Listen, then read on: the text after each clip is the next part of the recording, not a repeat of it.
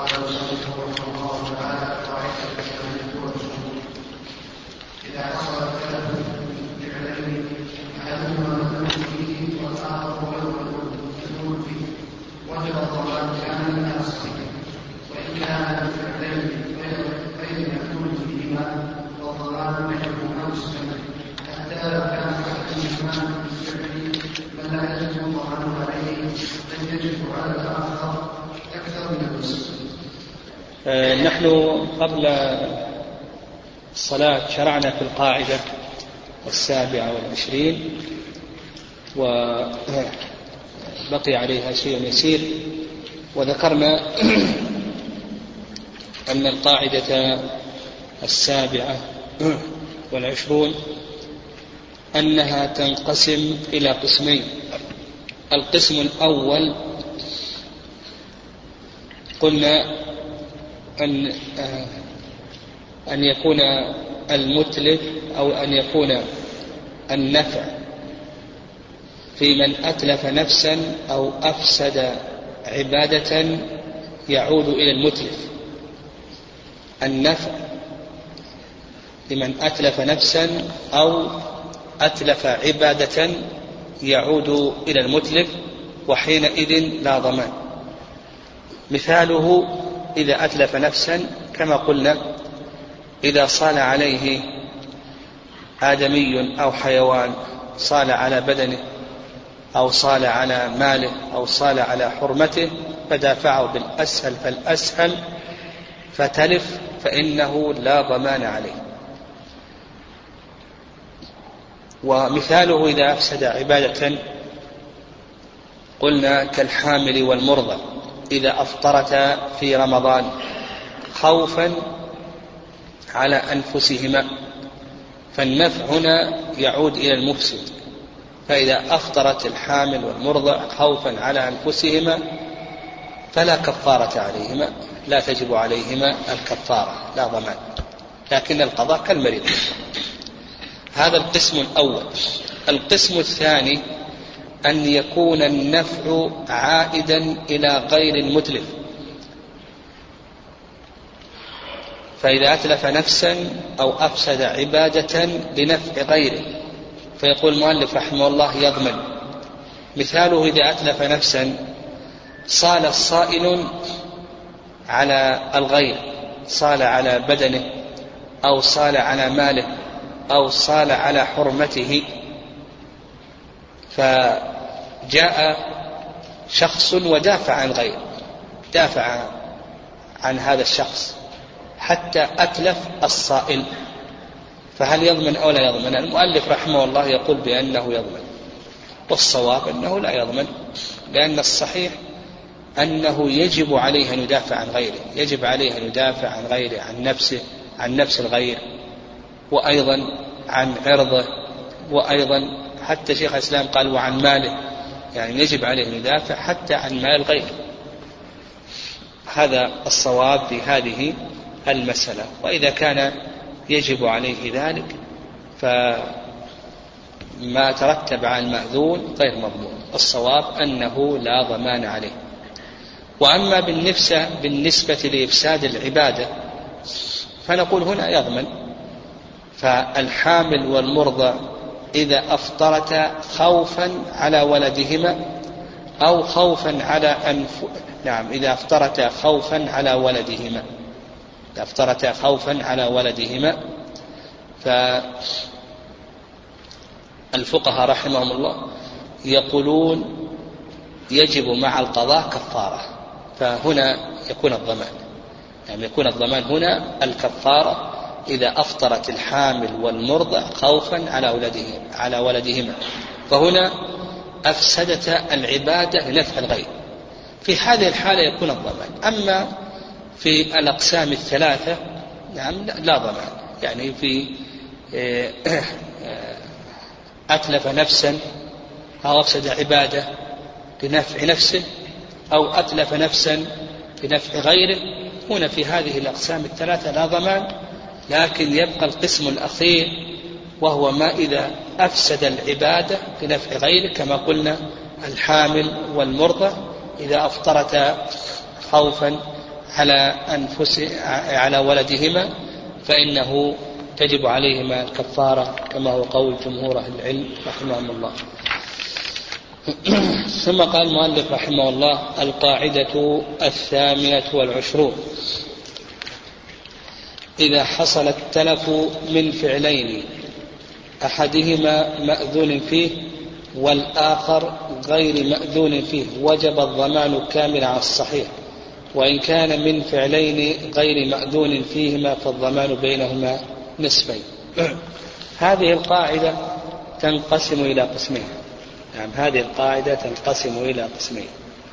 القسم الأول أن يحصل التلف من فعل مأذون فيه وغير مأذون فيه. يقول القسم الأول أن يحصل التلف من فعل مأذون فيه ومن فعل غير مأذون فيه. فالضمان يكون للفعل الذي لم يؤذن فيه. الفعل الذي لم يؤذن فيه هو الذي يضمن. أما الفعل الذي أذن له فيه فإنه لا ضمان عليه. ومن صور هذه القاعدة نعم من صور هذه القاعدة. حد القذف ثمانون جلدة. نعم حد القذف ثمانون جلدة. والذين يرمون المحصنات ثم لم يأتوا بأربعة شهداء فاجلدوهم ثمانين جلدة. لو أن الجلاد زاد صوتا يعني بدلا من أن يجلد ثمانين جلدة جلد واحدا وثمانين أو اثنين وثمانين إلى آخره. هنا الآن ثم ثم بعد ذلك تلف المجلود تلف المجلود أو فسد عضو من أعضائه أو تلفت منفعة من منافعه وزاد صوت واحد أو زاد صوتين إلى آخره. فتلف المجلود الآن اجتمع عندنا فعلان. فعل مأذون فيه وهو الثمانون الأولى. الفعل الثاني غير مأذون فيه وهو الصوت الزائد هذا غير مأذون فيه. فنقول الضمان لمن يكون؟ ها؟ ال ال الثمانين الفعل الأولى هذه لا يتعلق فيها ضمان. الذي يتعلق فيه الضمان هو ماذا؟ هو الصوت الأخير هو الذي يتعلق فيه الضمان فهنا حصل التلف بفعل مأذون فيه وفعل غير مأذون فيه فنقول بأن الضمان لا يتعلق بالفعل المأذون فيه وإنما يتعلق بالفعل غير المأذون فيه. وعلى هذا عندنا عندنا الحاكم وعندنا الجلاد. من اللي زاد الحاكم أو القاضي أو الحاكم. قال للجلاد اجلد ثمانين الجلاد ذات صوت ذات صوت. فالثمانين هذه التي حكم فيها القاضي وأذن فيها الحاكم هذه ما فيها ضمان. يبقى الضمان على من؟ ها؟ على الجلاد الذي زاد الصوت. نعم الجلاد الذي زاد هذا الصوت هو الذي يجب عليه أن يضمن لماذا تزيد؟ لكن لو كان بأمر الحاكم الحاكم هو الذي أمره وألزمه بذلك فنقول الضمان على الحاكم. القاضي الذي قضى بثمانين هذا قضى بفعل مأذون فيه لا ضمان عليه. نعم لا ضمان عليه. طيب وهل يضمن كاملا أو يضمن النصف؟ نعم هل يضمن كاملا أو يضمن النصف نعم. قال لك المؤلف حتى لو كان أحدهما من فعل من لا يجب الضمان عليه لم يجب على الآخر أكثر من النصف. يعني الآن لما هلك المجلود أو تلفت منفعة من منافعه أو فسد طرف من أطرافه نقول بأن هذا الضمان الآن لو فرضنا أنه مات ديته مئة من الإبل. هل يلزم الجلاد مئة من الإبل؟ أو نقول يلزم النصف لأنه اجتمع عندنا الآن فعلان قال لك المؤلف رحمه الله ما نلزمه بأكثر من النصف لأن الفعل آه نعم لأن التلف حصل بفعلين مأذون فيه وغير مأذون فيه. لو أنه جلد ثمانين فالحق قتله. لو جلد ثمانون جلدة ثم مات العلماء يقولون الحق قتله. ما في ضمان هدر. لكن ما دام أنه زاد صوتا فنقول هنا يضمن الجلاد الذي زاد. وأما الفعل المأذون فيها الثمانون الأولى التي حكم فيها القاضي أو أمر بها الحاكم فهذه لا ضمان فيها. لكن الجلاد كم يضمن؟ قال لك المؤلف ما يضمن أكثر من النصف. لأن عندنا فعلان لأن عندنا فعلين. أحدهما مأذون فيه والآخر غير مأذون فيه فعليه لا يأخذ أكثر من النصف طيب هذا القسم الأول. القسم الثاني أن يكون التلف من فعلين.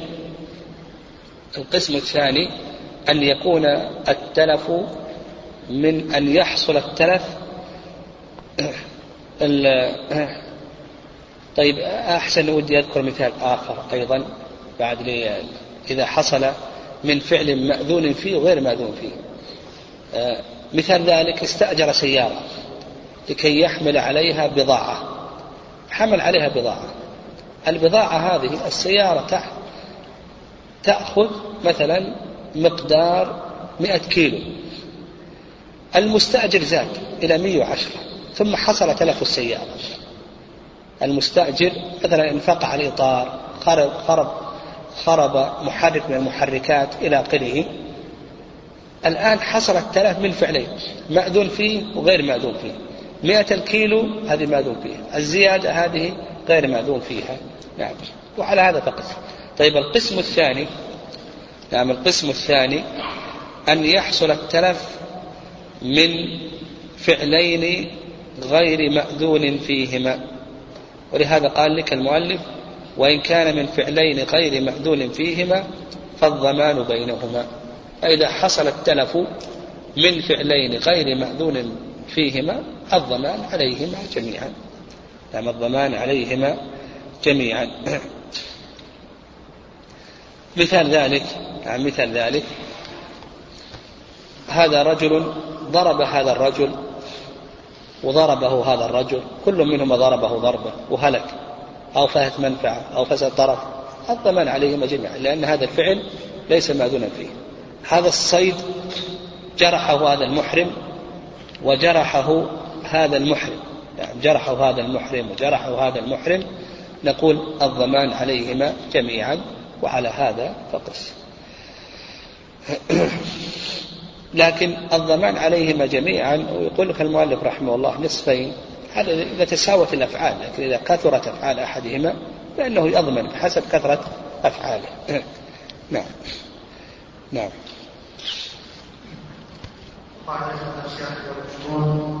في اليسير فزاد عليه. تنتفي المسامحه بالزياده وحدها في نعم. هذه آه، أيضا قاعدة قاعدة لطيفة وهي من سومح في مقدار يسير فزاد عليه. فهل تنتفي المسامحة في الزيادة وحدها أو في الم... أو في الجميع.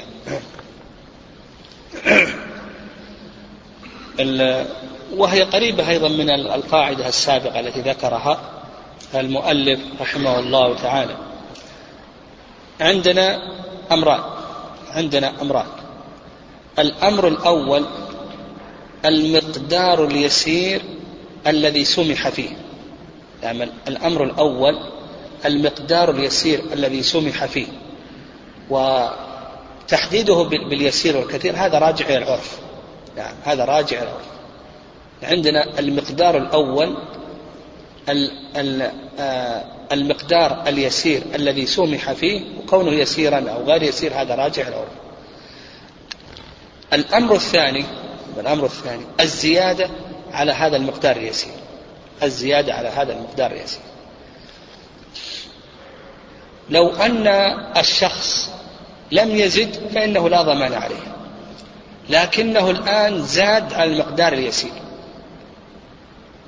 ولو أنه اكتفى بالمقدار اليسير الذي سمح فيه عرفا هذا نقول بأنه لا ضمان عليه. لكنه لما زاد على هذا المقدار اليسير لحقه الضمان. فهل يلحقه الضمان في الجميع؟ يعني الذي سمح فيه والذي زاد أو نقول لا يلحقه الضمان إلا في الذي زاد. واضح؟ الضمان الآن هل يلحق في الجميع في الذي سمح فيه في الأصل والذي زاد أو نقول لا يلحقه الضمان إلا في الزيادة؟ مثال ذلك هذا رجل وكل رجلا أن يبيع سيارة. الوكيل يجب عليه أن يبيع السيارة بثمن المثل يعني يجب عليه أو عكس هذا أوضح أن يشتري سيارة. الوكيل يجب عليه أنه يشتري سيارة بثمن المثل كم قيمة السيارة؟ قالوا قيمة السيارة بعشرة آلاف. كونه يزيد يعني يغبن ما جرى به العرف هذا ما في ضمان. هذا ما في ضمان لأن هكذا البيوع ما, ما يخلو منها أحد. وقال لك كونه اشترى بثمن مثل كم ثمن مثل؟ عشرة آلاف. عشرة آلاف. هذا ثمن مثل. وزيد عليه مئة مئة. زيد عليه مئة. لأن هكذا الناس يتغابنون. هو الوكيل ما قالوا الوكيل اشتر بعشرة لا تزيد. لا بل اشتر سيارة. فيشتري بثمن مثل. اشترى الآن بثمن مثل وزيادة. هذه الزيادة إذا كانت يسيرة هذا الغبن مما يتغابن به الناس. هذا العلماء رحمهم الله يقولون ما في خيار لأن البيوعات ما تخلو من هذا الشيء. فالوكيل معفو عن ذلك. كونه شرب عشرة آلاف ومية ما عليه شيء. لكن كونه يشرب عشرة آلاف وخمسمية هنا عليه شيء. ليش زد؟ كونك إن سمحت بما جرى به العرف. العرف آه، أن الناس يتغابنون التجار يتغابنون مثلا وسبعين عشرة آلاف ومية هذا أنت مسموح به هذا يتغابن فيه الناس. لكن كونك تزيد تشتري آلاف وخمسمية هذه الزيادة أنت لست, لست مأذونا فيها. لست. فهل نضمنه خمسمية أو نضمنه أربعمية؟ هذا كلام المؤلف. الآن الزيادة هذه الزيادة التي سمح فيها هل نقسم عليه؟ نقسم على الوكيل. أو نقول الوكيل بحيث أنه ما يضمن إلا 400 أو نقول الوكيل يضمن 500 خلاص لأن الزيادة الآن لما زاد إلى 500 أصبحت الآن في حكم العدم. هذا كلام المؤلف رحمه الله. فعندك الآن الوكيل لما إن زاد زيادة جرى العرف. بالتغابن فيها والتسامح فهذا ما ما عليه ضمان. لكن كونه يزيد أكثر من ذلك هنا يضمن. لكن هل نضمنه الجميع بحيث أن الزيادة الأولى انعدمت التي سمح فيها أو نقول ما نضمنه إلا الزيادة؟ فالمؤلف رحمه الله تعالى يقول فيها وجهان. يعني يقول المؤلف رحمه الله فيها وجهان. والمذهب أننا ما نضمنه إلا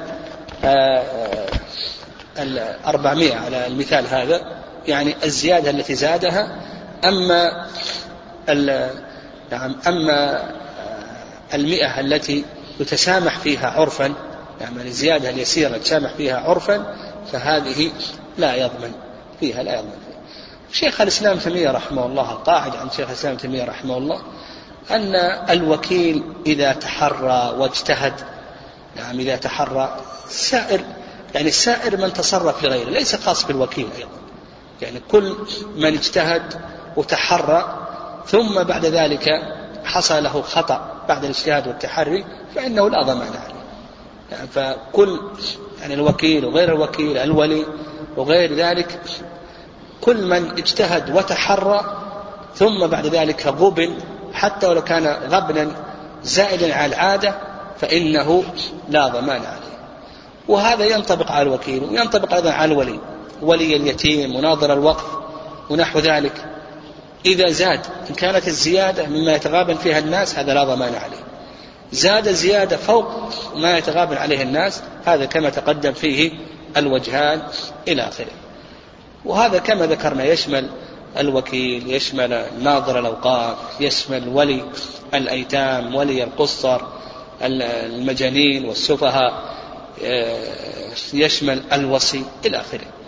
طيب أيضا من أمثلة هذه القاعدة يعني من أمثلة هذه القاعدة آه الخارج من السبيل الخارج من السبيل. العلماء يقولون بالنسبة للاستجمار إذا انتهى الإنسان من قضاء حاجته يجوز له أن يستجمر ويجوز له أن يستنجي بالماء وأن يجمع بين الاستجمار والاستنجاء إلى آخره. لكن متى يجوز الاستجمار بالمناديل والحجارة ونحو ذلك؟ يقولون بشرط ألا يتعدى الخارج موضع العادة. يعني الخارج من السبيل من القبل أو الدبر يشترط ألا يتعدى موضع الحاجة الحاجة العادة. اشترط ألا يتعدى موضع العادة. فإذا كان لم يتعدى موضع العادة يعني إذا كان لم يتعدى موضع العادة هذا يجزي فيه الاستجمار طيب تعدى الآن موضع العادة. انتشر البول. إلى يعني العادة أن البول حول الثقب ثقب الذكر وما حوله لكن انتشر الآن إلى الحشفة إلى نصف الحشفة إلى كل الحشفة. مثله أيضا الغائط انتشر. لما انتشر يقولون ما يجزي الاستجمار لما انتشر يقول لا يجزي الاستنجاء لا بد من الاستنجاء. فهل الاستنجاء يجب في الجميع؟ الذي جرت العادة ينتشر إليه والزائد أو بأن الاستنجاء خاص بالزائد إلى آخره على حسب الخلاف الذي ذكره المؤلف رحمه الله. وعند شيخ الإسلام تيمية رحمه الله أيضا في هذه المسألة أن الاستجمار مجزي. يعني شيخ الإسلام له قولان في هذه المسألة.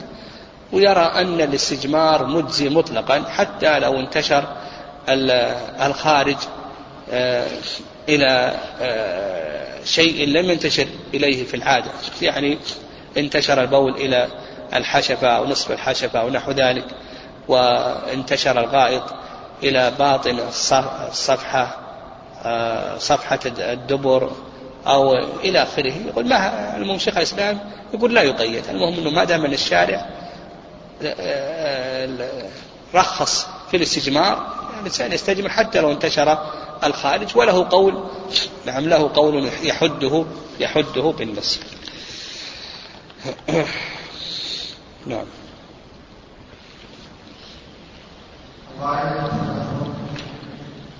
إذا أخرج عن أمه ما لم ثم ضرب ما يمنع قوله هل يعود إلى أمه لا فيه خلاف ومن ذلك إذا أوجب الأذن وقوفية أمواج من بدنه ثم تعرف فإنها لا تنشف وهل يعود العلم إلى ملكه على ذلك ومنها إذا عجل زكاة الحول ثم هلك المال فهل يرجع بها أم لا على وجهين ومنها لو عجل عن ثلاثين من البقر كبيرا ثم نتجت عشرة بقرة وقلنا لا يجب التبيع عن شيء منها فهل يرجع به يخرج على وجهين طيب القاعدة الثلاثون.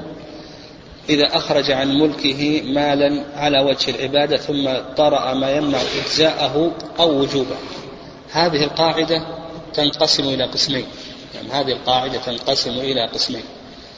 القسم الأول القسم الأول إذا أخرج عن ملكه مالا على وجه إذا أخرج من ملكه مالا على وجه العبادة. ثم طرأ ما يمنع إجزاءه. نعم ثم طرأ ما يمنع إجزاءه. لم يعد إلى ملكه. ثم طرأ ما يمنع إجزاءه. نقول بأنه لا يعود إلى ملكه. مثال ذلك يعني مثال ذلك. قال لك إذا أوجب هديا أو أضحية عن واجب في ذمته ثم تعيبت فإنها لا تجزئه وهل يعود إلى ملكه على روايته؟ هل يعود المعيب إلى ملكه على روايته؟ مثال ذلك كما مثل المؤلف رحمه الله رجل نذر نذر قال لله علي أن أذبح أضحية. وذهب واشترى الأضحية اشترى الأضحية. ثم بعد ذلك الأضحية انكسرت. الذي يجب في ذمته ونذر الآن أضحية سليمة. الواجب في ذمته أضحية سليمة. الآن انكسرت. نقول ما تجزيك هذه الأضحية انكسرت؟ ما دام أنها انكسرت نقول لا تجزئك لأن لأنه يجب في في ذمتك نذر أضحية سليم انكسرت بتفريط أو بغير تفريط المهم أنه يجب عليك. يجب عليك أضحية سليمة. لأنك نذرت. و... نذرت أضحية والأصل في ذلك السلام. طيب ذهب وشرى بقينا في الأضحية دي انكسرت؟ انكسرت رجله لأن الأضحية المنكسرة والعرجة هذه لا لا تجوز. حيث البراء بن عازب أربع لا تجوز في الأضاحي العرجاء البين ضلعها انكسرت الآن. ذهب قلنا له اذهب واشترى أضحية ثانية. ذهب واشترى شاة ثانية. بقينا في هذه المعيبة. هل تعود إلى ملكه أو لا تعود إلى ملكه؟ ها؟ يقول لك المؤلف رحمه الله على روايته. يعني والأحوط أنها لا تعود إلى ملكه. يعني يقول لك المؤلف رحمه الله آه على روايتين والأحوط وهو المذهب أن هذه لا تعود إلى ملكه. فعلى هذا يذبح الشاة السليمة الجديدة ويذبح أيضا الشاة المعيبة. ولا نقول بأنها تعود إلى ملكه بحيث أنه يملك أن يتصرف فيها يملك يبيع يملك يأكله يملك يهدي نقول بأنها لا تعود إلى ملكه. وعلى القول الثاني أنها تعود إلى ملكه وعلى هذا يملك أن يتصرف فيها يملك أن يأكلها أن يبيعها أن يهديها إلى آخره. لكن الأقرب أنها لا تعود إلى ملكه. ومثل ذلك أيضا لو نذر هديا. قال لله علي أن أهدي إلى الحرم شاة. نذر. ثم بعد ذلك اشترى الشاة وانخرق انخرقت عينها انبخقت عينها. العورة ما تجزي. من باب أولى التي انخرقت عينها. قلنا له ما تجزي هذه الشاة. اذهب واشتري شاة أخرى. ذهب شاة اشترى شاة أخرى. بقينا في هذه المعيبة. هل هل تعود إلى ملكه أو نقول بأنها لا تعود إلى ملكه نقول بأن هذه المعيبة لا تعود إلى ملكه ويضحي يهدي التي اشتراها وأيضا هذه يهديها إلى آخره ولا تعود إلى ملكه. هذا القسم الأول. القسم الأول أن يطرأ ما يمنع الإجزاء. القسم الثاني نعم القسم الثاني أن يطرأ ما يمنع الوجوب. نعم القسم الثاني أن يطرأ ما يمنع الوجوب.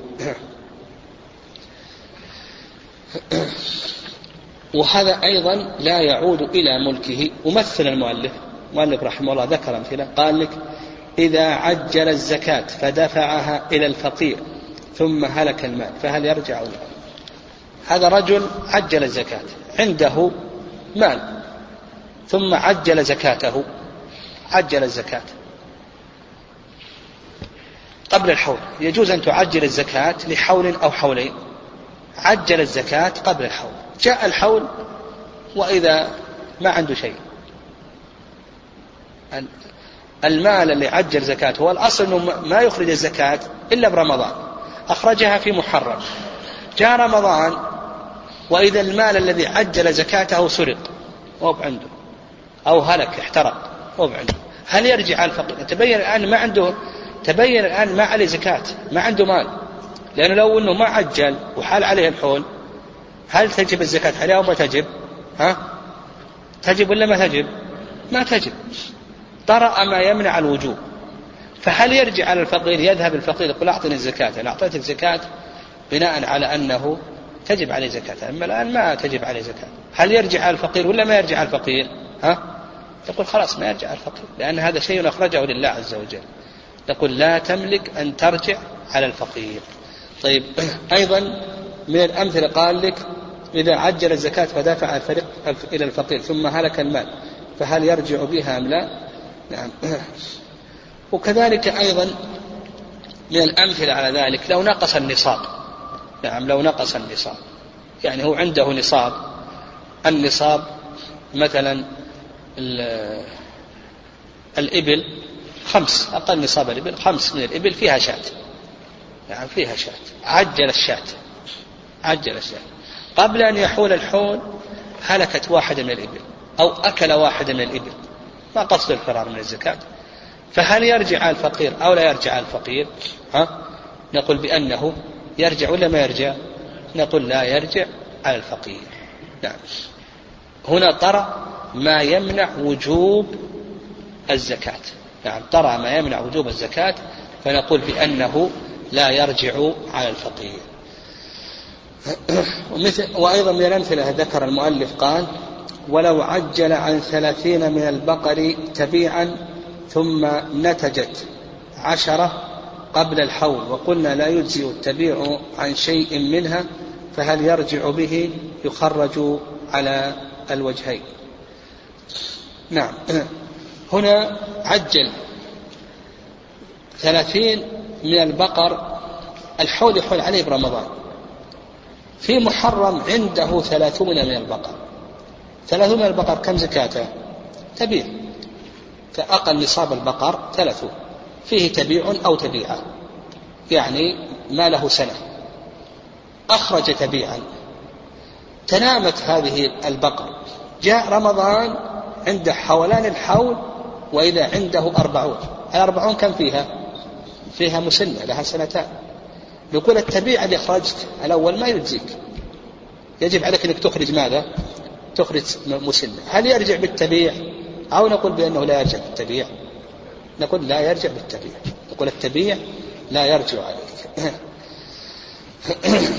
فنقول الآن وجب عليك مسنة نعم وجب عليك مسنة وقلنا لا يجزئ. التبيع عن شيء منها نعم. ف لأن الآن تبين عليه مسنة. التبيع هذا لا يجزي يعني التبيع هذا لا يجزي فهل يرجع بالتبيع؟ أو نقول بأنه لا يرجع بالتبيع؟ نقول بأنه لا يرجع بالتبيع. ويجب عليه أن يخرج المسلم نعم.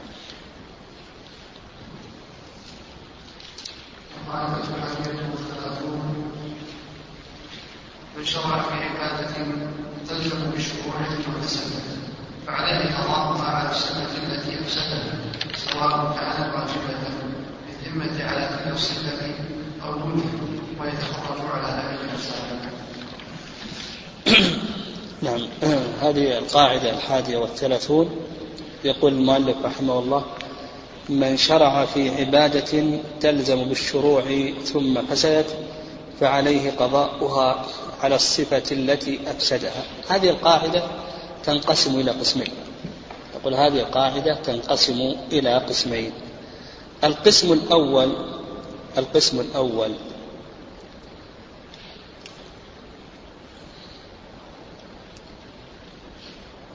ما وجب في الذمة أو أن تجب العبادة في الذمة بصفة الفاسد. يقول القسم الأول أن تجب العبادة في الذمة بصفة الفاسد. يعني تجب العبادة في الذمة بصفة الفاسد. فنقول يجب عليه أن يقضيها على تلك الصفة التي أفسدها. نقول القسم الأول أن تجب العبادة في الذمة بصفة الفاسد فيجب عليه أن يقضيها على تلك الصفة التي أفسدها مثال ذلك مثال ذلك رجل أحرم بالحج مفردا رجل أحرم بالحج مفردا ثم أفسده. الذي يفسد الحج الوطء إذا وطئ قبل التحلل الأول وطئ قبل التحلل الأول فسد حجه. يجب عليه أن يقضي هذا الحج الفاسد بأي شيء؟ الآن وجب في ذمته ماذا؟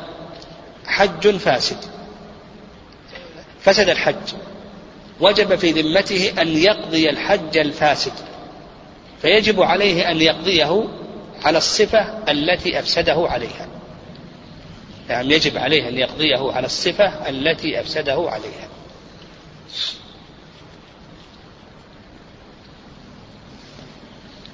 مثال آخر نعم مثال آخر. رجل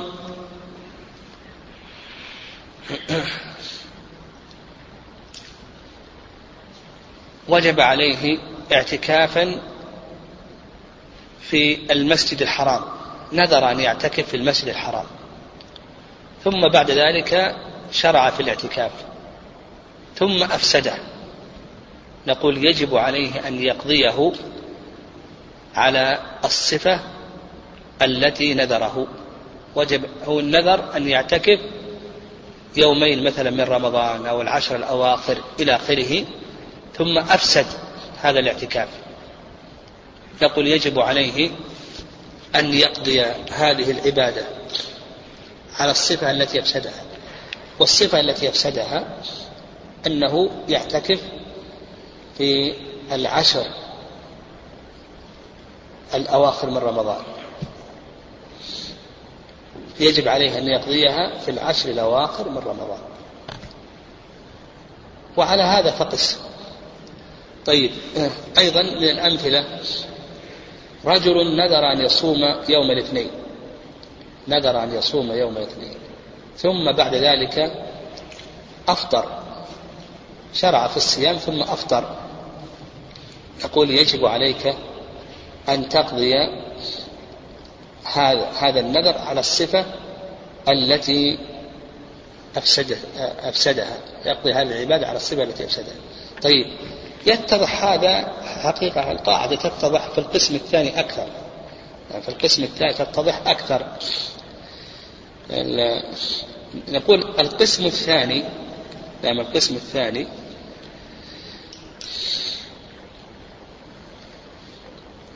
أن تكون العبادة التي وجبت في الذمة دون صفة العبادة التي فسدت. أن تكون العبادة التي وجبت في الذمة دون صفة العبادة التي فسدت. دون صفة العبادة التي فسدت. مثال ذلك. رجل نذر أن يعتكف في المسجد النبوي ثم اعتكف في المسجد الحرام ثم أفسد العبادة. قال بعتكف في المسجد النبوي. هل نقول اقضى العبادة على الصفة التي أفسدتها أو على الصفة التي وجبت في الذمة؟ ها إيش نقول؟ على الصفة التي أفسدها وإلا على الصفة التي وجبت في الذمة؟ ها؟ نقول على الصفة التي أفسدتها. وأنت أفسدت العبادة وأنت معتكف في أي شيء؟ ها؟ في المسجد الحرام. فيجب عليك أن تعتكف في المسجد الحرام. نقول القسم الثاني نعم ما هو القسم الثاني؟ أن تكون العبادة التي وجبت في الذمة أقل من العبادة التي أفسدها. واضح؟ مثال ذلك هو نذر أن يعتكف في المسجد النبوي ترتب في ذمته اعتكافه في المسجد النبوي. لا بأس أن ينتقل في النذر إلى أعلى. لا بأس أن ينتقل إلى أعلى. فانتقل واعتكف في المسجد الحرام. اعتكف الآن في المسجد الحرام أفسدها. الآن لما أفسد الاعتكاف في المسجد الحرام هل له أن يعتكف في المسجد النبوي؟ أو نقول يجب عليك أن تقضي هذه العبادة على الصفة التي أفسدتها وهو أنك اعتكفت بأي شيء في المسجد الحرام. يقول يجب عليه أن يقضي هذه العبادة على الصفة التي أفسدها وهو الآن أفسدها وهو معتكف في المسجد الحرام فنقول يجب عليك أنك تعتكف في أي شيء في المسجد الحرام. يجب عليك أن تعتكف في المسجد الحرام. مثال ثاني رجل نذر أن يحج مفردا فحج متمتعا ثم أفسده. نذر أن يحج مفردا فحج متمتعا ثم أفسد الحج. الآن أراد أن يقضي. أراد أن يقضي. هل يقضيه على سبيل الإفراد أو على صفة الإفراد؟ أو يقضي على صفة التمتع؟ ها؟ نقول على الصفة التي أفسدها. والصفة التي أفسدها أنه ماذا؟ أنه ماذا؟ أنه متمتع. نعم يقول نقول يجب عليه أن يقضيه على الصفة التي أفسدها وهو أنه متمتع. وأيضا من الأمثلة على ذلك؟ من الأمثلة على ذلك نذر رجل نذر أن يصوم يوم من الأيام. نذر أن يصوم يوم من الأيام. فصام في يوم الخميس. نعم. أو نقول أحسن صام في يوم الاثنين. صام في يوم الاثنين. ثم أفسد الصيام بالجماع. أراد أن يقضي هذا اليوم. هل يقضيه في أي يوم أو لا بد أن يقضيه في يوم الاثنين؟ ها؟ نقول يقضيه في أي شيء؟ في يوم الاثنين لأن يوم الاثنين هي الصفة التي أفسدتها أعلى أعلى من كونه نذر أن يصوم في أي يوم من الأيام.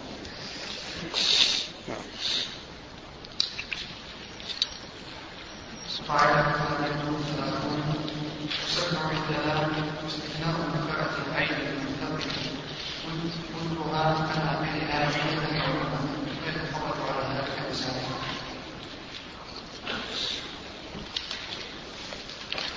نعم. القاعدة الثانية والثلاثون. يقول المؤلف رحمه الله يصح عندنا استثناء منفعة العين المنتقل ملكها عن ناقلها مدة معلومة ويتخرج على ذلك مثال الاستثناء في اللغة مأخوذ من الثني. يعني قبل ذلك يعني هذه القاعدة والقاعدة التي تليها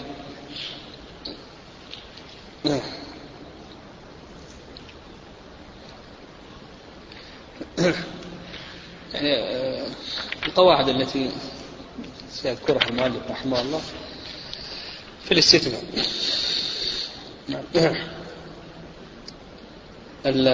الاستثناء في اللغة مأخوذ من الثني. الاستثناء في اللغة مأخوذ من الثني وهو الرجوع. وأما في الاصطلاح فهو إخراج بعض إخراج بعض المستثنى منه بإلا أو أحد أخواتها إخراج بعض أفراد المستثنى منه بإلا أو إحدى أخواتها. وهذه القاعدة في الاستثناء اللفظي والقاعدة التي تليها في الاستثناء الحكمي. وسيأتي الفرق بين الاستثناء اللفظي والاستثناء الحكمي.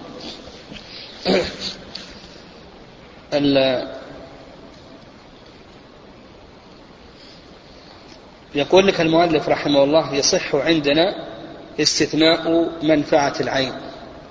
يصح لأن الأصل لأن الاستثناء نوع من الشروط. والأصل في الشروط في العقود الصحة. نقول الأصل في الشروط في العقود الصحة. الاستثناء نوع من العقود من نوع من الشروط. والأصل في الشروط في العقود الصحة. يا أيها الذين آمنوا أوفوا بالعقود. والأمر بإيفاء العقد يتضمن إيفاء أصله ووصفه. ومن وصفه الشرط فيه. في حديث عقبة في الصحيحين إن حق الشروط أن توفوا به ما استحللتم به الفروج. فدل على أن الشرط في العقد يجب أن يوفى به لكن أحق الشروط بالتوفية ما استحل به الفرج يعني في عقد النكاح. يقول لك المؤلف رحمه الله يصح استثناء منفعة العين. هذه القاعدة كما قلنا كما قلنا في الاستثناء اللفظي يعني ما يلفظه أحد المتعاقدين. وهذه القاعدة تنقسم إلى قسمين. قل هذه القاعدة تنقسم إلى قسمين. القسم الأول الاستثناء في عقود المعاوضات. نعم الاستثناء في عقود المعاوضات. فهنا نشترط أن تكون أو أن يكون الاستثناء معلوما. نقول الاستثناء في عقود المعاوضات نشترط أن يكون الاستثناء معلوما. والمعاوضات عقود المعاوضات هي العقود التي يقصد منها الكسب والتجارة. نعم العقود التي يقصد منها الكسب والتجارة. فنقول اشترط أن يكون الاستثناء معلوما. ويدل ذلك حديث ابن عباس رضي الله تعالى عنهما أن النبي صلى الله عليه وسلم قال من أسلف في شيء فليسلف في كيل معلوم ووزن معلوم إلى أجل معلوم. اشترط النبي صلى الله عليه وسلم العلم. في صح مسلم أن النبي صلى الله عليه وسلم نهى عن الثنيا حتى تعلم. نهى عن الثنيا حتى تعلم. فنقول يشترط إذا كان في عقود المعاوضات يشترط أن تكون الثنيا معلومة. إذا استثنى المنفعة لا بد أن تكون المنفعة معلومة. مثال ذلك مثال ذلك باع عليه السيارة قال بعت عليك سيارتي بشرط أن أستعملها لمدة يوم. هنا الآن استثنى المنفعة. والمنفعة هنا الآن معلومة. منفعة معلومة. قال بشرط أن أستعملها لمدة يوم. يقول هذا صحيح. بشرط أن أستعملها لمدة يوم. هذه منفعة معلومة استثناها من المبيع. فنقول بأن هذا جائز ولا بأس به. وجابر رضي الله تعالى عنه باع النبي صلى الله عليه وسلم جمله واستثنى حملانه إلى المدينة. هذه منفعة معلومة. ومن الأمثلة على ذلك من الأمثلة على ذلك أجره بيته واستثنى آه، أن ينتفع مثلا في جانب البيت لمدة يوم أو يومين أو ثلاثة أيام ونحو ذلك فنقول هذا استثناء آه، للمنفعة وهذه المنفعة معلومة. إذا كانت المنفعة مجهولة ما يصح. نعم لا يصح. لو قال بعت عليك السيارة لكنني أستثني استخدامها إلى أن أجد سيارة. هذا ما يصح. ما أدري متى تجد سيارة. قد تجد سيارة اليوم قد ما هي إلا بعد شهر. فهذه استثناء لمنفعة لمنفعة مجهولة. لو قال أنا أبيع عليك السيارة لكنني أستثني أنا أستخدمها إلى أن أجد سيارة. طيب ما هي تجد سيارة؟ ما ندري قد أنك تحتاج يوم يومين شهر شهرين. يؤدي هذا إلى النزاع. لأن عقود المعاوضات يقصد منها الكسب فلا بد فيها من الضبط. والتحريم. نعم. هذا القسم الأول ومثل ذلك يقول يعني في سائر عقود المعاوضات يعني في سائر عقود المعاوضات إذا استثنى المنافع مثلا باع عليه الرقيق وقال استثني خدمته لمدة يوم يومين شهر شهرين. تقول بأن هذا جائز. باع عليه البقرة وقال استثني اللبن لمدة شهر شهرين. يعني استثني أن نستفيد من لبنها. لمدة شهر شهرين. تقول بأن هذا جائز. هذه منافع معلومة يصح ما دام أن, أن هذا معلوم.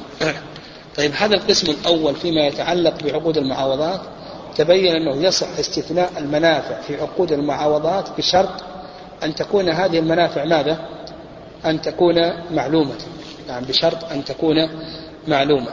طيب القسم الثاني في عقود التبرعات. نعم القسم الثاني في عقود التبرعات. مثاله وهبه سيارته وقال بشرط أنني أستعملها لمدة يوم أو يومين. وهبه سيارته وقال بشرط أن يستخدمها لمدة يوم أو يومين إلى آخره. أو أوصى له بسيارته يعني أوصى له بسيارته. وقال بش لا بأس أن يستخدمها لمدة يوم أوصى له بسيارته. وقال أستثني منفعة السيارة يعني بعد الوصية بعد الموت. قال السيارة لزيد من الناس لكن لمدة شهر تكون منفعة هذه السيارة للجمعية. نعم لجمعية القرآن الكريم. فعقود المعا... التبرعات ظاهر كلام المؤلف رحمه الله أيضا يشترط أن تكون المنافع معلومة. يعني يشترط أن تكون المنافع معلومة. يعني حتى في عقود التبرعات. والصواب أن عقود التبرعات ما يشترط فيها. نعم عقود التبرعات كما أشرنا بالأمس أن عقود التبرعات أوسع من عقود المعاوضات. يعني عقود التبرعات الوقف والعتق والهبة والوصية والعارية هذه التبرعات المحضة.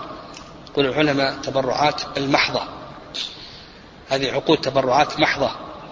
هذه نقول بأن نعم نقول بأن ال ال آه، نقول بأن الصواب أن عقود التبرعات أوسع من عقود المعاوضات. ولهذا الإمام مالك رحمه الله يجوز فيها الغرر يعني يصح أن تهب المجهول. لو قلت وهبتك سيارتي ما ندري وش السيارة صغيرة كبيرة. صحيحة سقيمة ما, ما ندري. جائز هذا. هبة المجهول هبة لغير المقدور على تسليمه المسروق وهبتك السيارة المسروقة الأرض المغصوبة. هذا كله جائز كما قال الإمام مالك رحمه الله. المعدوم يصح وهبتك ما تحمل شاتي ما تحمل الثمار الأشجار. وهبتك راتبي ما بعد جاء الراتب ما استلمه حتى الآن مكافأة. فعقود التبرعات أوسع من عقود المعاوضات. وعلى هذا نقول يجوز أن تكون المنفعة في عقود التبرعات يجوز أن تكون معلومة ويجوز أيضا أن تكون ماذا؟ مجهولة. يجوز أن تكون معلومة ويجوز أن تكون مجهولة. فمثلا لو قال في في الهبة وهبتك السيارة بشرط أن نستخدمها إلى أن نجد سيارة. تقول صح ذلك. لأن الموهوب له دخل وهو إما سالم أو غانم. يعني دخل وهو إما سالم أو غانم أو مثلا قال هذا البيت وقف لله عز وجل. هذا البيت وقف لله عز وجل. لكن لي أن أسكنه مدة حياتي. صح. استثنى المنفعة مدة حياتي. ما ندري قد يجلس سنة حيا قد يجلس عشر سنوات. قد يجلس سنة قد يجلس عشر سنوات إلى آخره. ف يعني الخلاصة في ذلك أن عقود التبرعات أوسع فيصح استثناء المنفعة في عقود التبرعات سواء كانت معلومة أو كانت مجهولة كما ذكرنا في الهبة أو في الوصية في الوقف في نعم.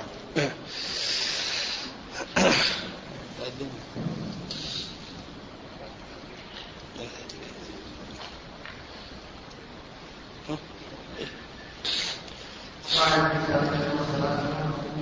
الاستثناء الكلي هل هو كالاستثناء اللفظي هل تذكر فيه الجهاله بخلاف فيه وجهان والصحيح أن صاحب الكلي الصحه وهو قياس المذهب بخلاف القاضي ويتفرج على ذلك مسائل.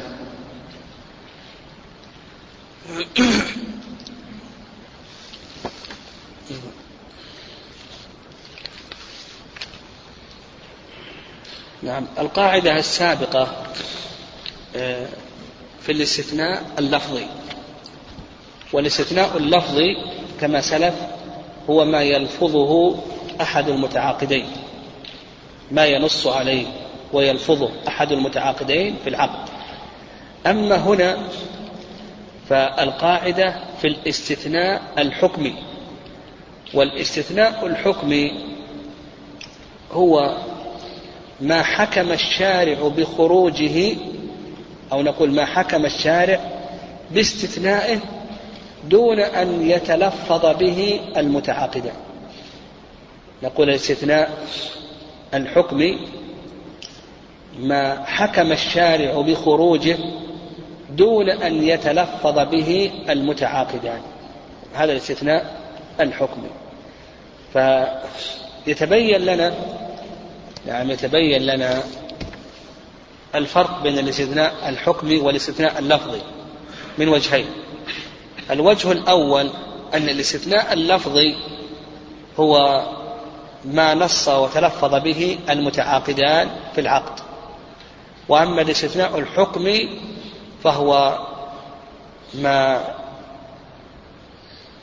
نص الشارع على خروج أو ما حكم الشارع ما حكم الشارع باستثنائه وإن لم يلفظ به المتعاقدان. هذا وجه. الوجه الثاني أن الاستثناء اللفظي يشترط فيه العلم كما تقدم. يعني من جهة العلم يشترط فيه العلم. كما تقدم ذكرنا الفرق بين عقود المعاوضات وعقود التبرعات. وأما الاستثناء الحكمي فاغتفار الجهالة فيه أو أوسع. اغتفار الجهالة فيه يعني عدم اشتراط العلم فيه أوسع من الاستثناء اللفظي. يعني الجهالة فيه جائزة. نعم جائزة بخلاف الاستثناء اللفظي. طيب. يقول لك المؤلف رحمه الله الاستثناء الحكمي هل هو كالاستثناء اللفظي أم يغتفر فيه الجهالة بخلاف اللفظ فيه وجهان عند صاحب المغني الصحة. والاستثناء الحكمي أيضا نقول إما أن يكون في عقود المعاوضات وإما أن يكون في عقود التبرعات كما قلنا في الاستثناء اللفظي. يعني كما قلنا في الاستثناء اللفظي. أما إن كان في عقود التبرعات فالجهالة فيه جائزة لا بأس لأن كما سلف أن عقود التبرعات أوسع من عقود المعاوضات. وأما بالنسبة لعقود المعاوضات فأيضا صاحب المغني يصحح أن هذا جائز ولا بأس به. يعني صاحب المغني يصحح الجهالة في الاستثناء الحكمي حتى في عقود المعاوضات. ومن صوره ذكرنا الفرق بين الاستثناء الحكمي والاستثناء اللفظي من وجهين. وأن الاستثناء الحكمي تغتفر فيه الجهالة بخلاف الاستثناء اللفظي كما سلف. طيب من أمثلة الاستثناء الحكمي من أمثلته؟ لو باع أمة حاملا بحر لو باع أمة حاملا بحر فإن الولد لا يدخل. يعني الولد قل لا يدخل. لأن الشارع منع من بيع الحر. باع أمة. يعني هذا السيد نعم. له أمة. وهذه الأمة حامل بولد حر. نعم بولد حر. فباع هذه الأمة فنقول بأن الولد لا يدخل في البيع لأن الشارع منع من بيع الحر فيكون استثناؤه استثناء حكميا. وأيضا الجهالة هنا مغتفرة نعم الجهالة هنا مغتفرة لأن الولد هذا فيه جهالة يعني الولد هذا فيه جهالة ما أدري متى تلد هذه الأمة؟ متى تلد هذه الأمة جهالة كذلك أيضا من الأمثلة اشترى دارا وهذه الدار فيها متاع كثير. يعني فيها متاع كثير للبائع. فالبائع له أن يبقي هذا المتاع إلى وقت أخذه. وإن لم ينص على ذلك في العقد لكن هذا استثناء حكمي الشارع هو الذي حكم ببقاء هذا المتاع إلى أن يأخذه صاحبه وقد يأخذه بعد يوم قد يأخذه بعد يومين إلى آخره. فهذا استثناء نعم استثناء حكمي. وأيضا من أمثلة على ذلك إذا باع نخلا عليها ثمر قد أبر يعني لقح. إذا باع نخلا عليه ثمر قد أبر يعني قد لقح.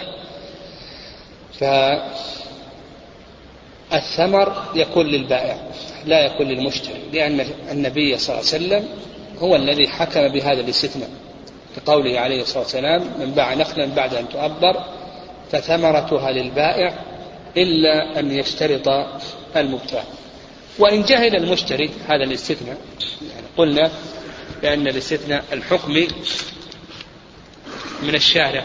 لو جهل هذا الاستثناء فله حق الخيار يعني إذا جهل المشتري هذا الاستثناء نقول بأن له حق الخيار نعم. قاعدة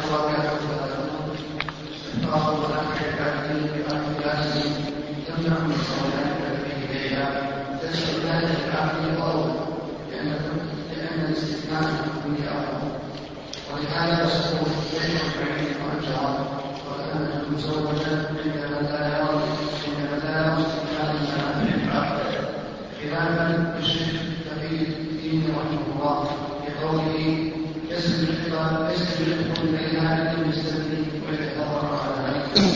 طيب هذه القاعدة في منافع الرقيق.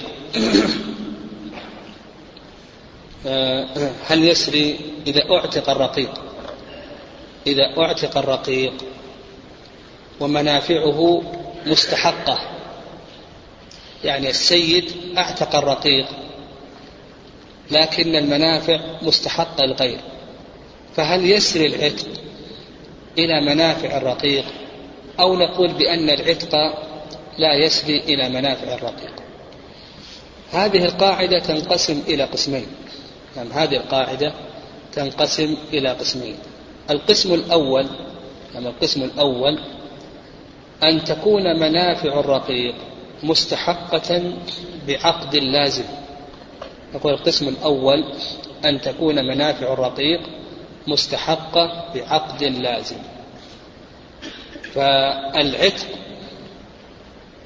لا يسري إلى هذه المنافع. نقول إذا كانت منافع الرقيق مستحقة بعقد لازم فنقول بأن العتق لا يسري إلى هذه المنافع. مثال ذلك هذا السيد له رقيق وأجر هذا الرقيق أجره لمدة شهر وبعد أن مضى يوم أعتقه. الآن أصبح حر هذا الرقيق أصبح حرا بعد أن كان رقيقا فهل يبطل عقد الإجارة أو نقول بأن عقد الإجارة لا يبطل. ما دام أنه بعقد لازم لأن عقد الإجارة عقد لازم. ما دام أنه عقد لازم فنقول بأنه لا يبطل عقد الإجارة. ولا يسري العتق تكون هذه المنافع مدة شهر مستثنات للمستأجر. ما يسري العتق إلى منافع نعم نقول بأن العتق لا يسري إلى منافع الرقيق. هذا القسم الأول. القسم الثاني أن تكون منافع الرقيق مستحقة بعقد جائز. يعني أن تكون منافع الرقيق مستحقة بعقد جائز. فإذا كانت منافع الرقيق مستحقة بعقد جائز فإن العتق يسري إليها. نعم يسري إليها. مثال ذلك نعم مثال ذلك. هذا السيد له رقيق وأعار رقيقه. جعل رقيقه عارية عن شخص يعمل عند شخص عارية. عقد العارية عقد جائز. نعم عقد جائز. بعد أعاره بعد أن أعاره أعتقه. هل يسري العتق إلى منافع الرقيق؟ أو نقول بأنها مستثنات مدة العارية؟ نقول بأنه يسري وعلى هذا تبطل العارية. نعم لأنه الآن ملك منافعه أصبح الآن حرا أصبح حرا. وعلى هذا نقول تبطل العارية. في المثال السابق لما كان العقد لازما لا يبطل العقد اللازم لكن هنا يبطل العقد الجائز ولأنه عاد الآن حرا فملك منافعه. فيه مسألة أشار إليها المؤلف رحمه الله.